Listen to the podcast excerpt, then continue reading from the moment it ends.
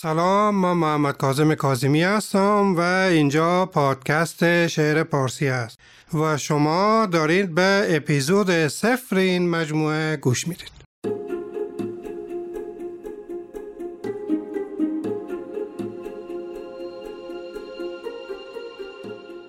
اگر در معرفی خودم بخوام حرف بزنم باید بگم که ما متولد 1346 شمسی در شهر هرات افغانستان هستم. در کودکی به کابل رفتیم و در جوانی به جمهوری اسلامی ایران مهاجرت کردیم و از سال 1363 تا به امروز در شهر مشهد مقدس ساکن هستم.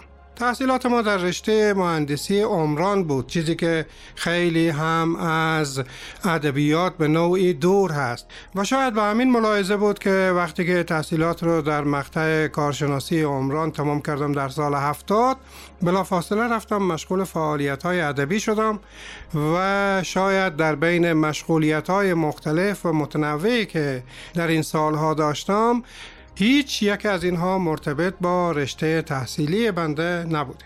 عمده مشغولیتام در ارتباط با شعر بوده ادبیات و ویراستاری. شعر سرودم درباره شعر مطلب نوشتم حالا به صورت کتاب یا مقاله داوری جشنواره های شعر برگزاری جلسات و محافل شعر کارگاه های شعر و حاصل اینا البته آنچه که بر جای مانده حدود 15 عنوان کتاب هست درباره شعر و نقد شعر و مجموعه آثار خودم و همچنین تعداد مقاله که در مطبوعات و نشریات مختلف در این حدود سی سال منتشر شده.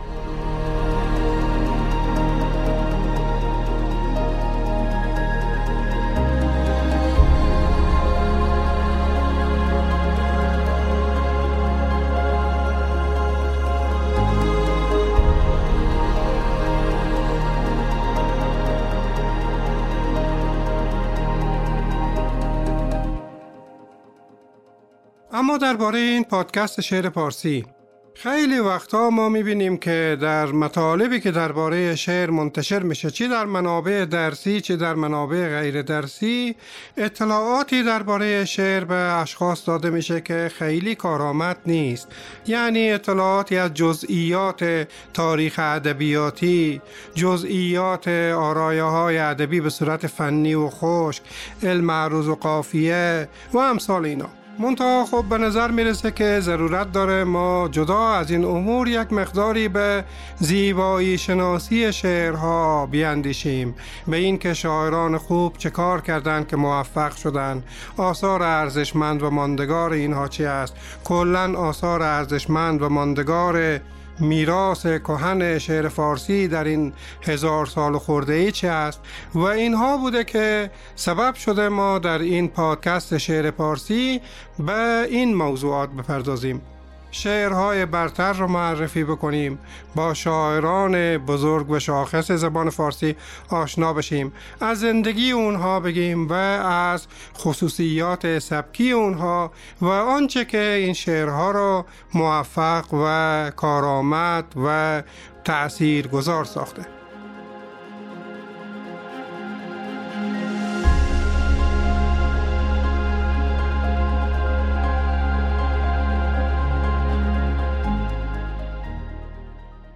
ما در این مجموعه سفرمان را از رودک شروع می کنیم در واقع که زادگاه رودکی است با عنوان پدر شعر فارسی و به شهرهای دیگری که شعر فارسی در آنجا مطرح بوده میریم و از هر کدام از اینها از شاعری سخن خواهیم گفت به بلخ، غزنه، دهلی، شیراز، توس، نیشابور، اصفهان، شوش، گتوند، کتکن، قوم، یوش، مشهد، تهران و جاهای دیگری که زبان فارسی در اونها مطرح بوده. و البته همونطور که شما هم حتما حد زدید با شاعران بزرگ زبان فارسی آشنا بشیم. البته سفر ما به این زودی ها به پایان نمی‌رسه و این تازه اول سفر ما هست. به پادکست شعر پارسی خوش آمدید.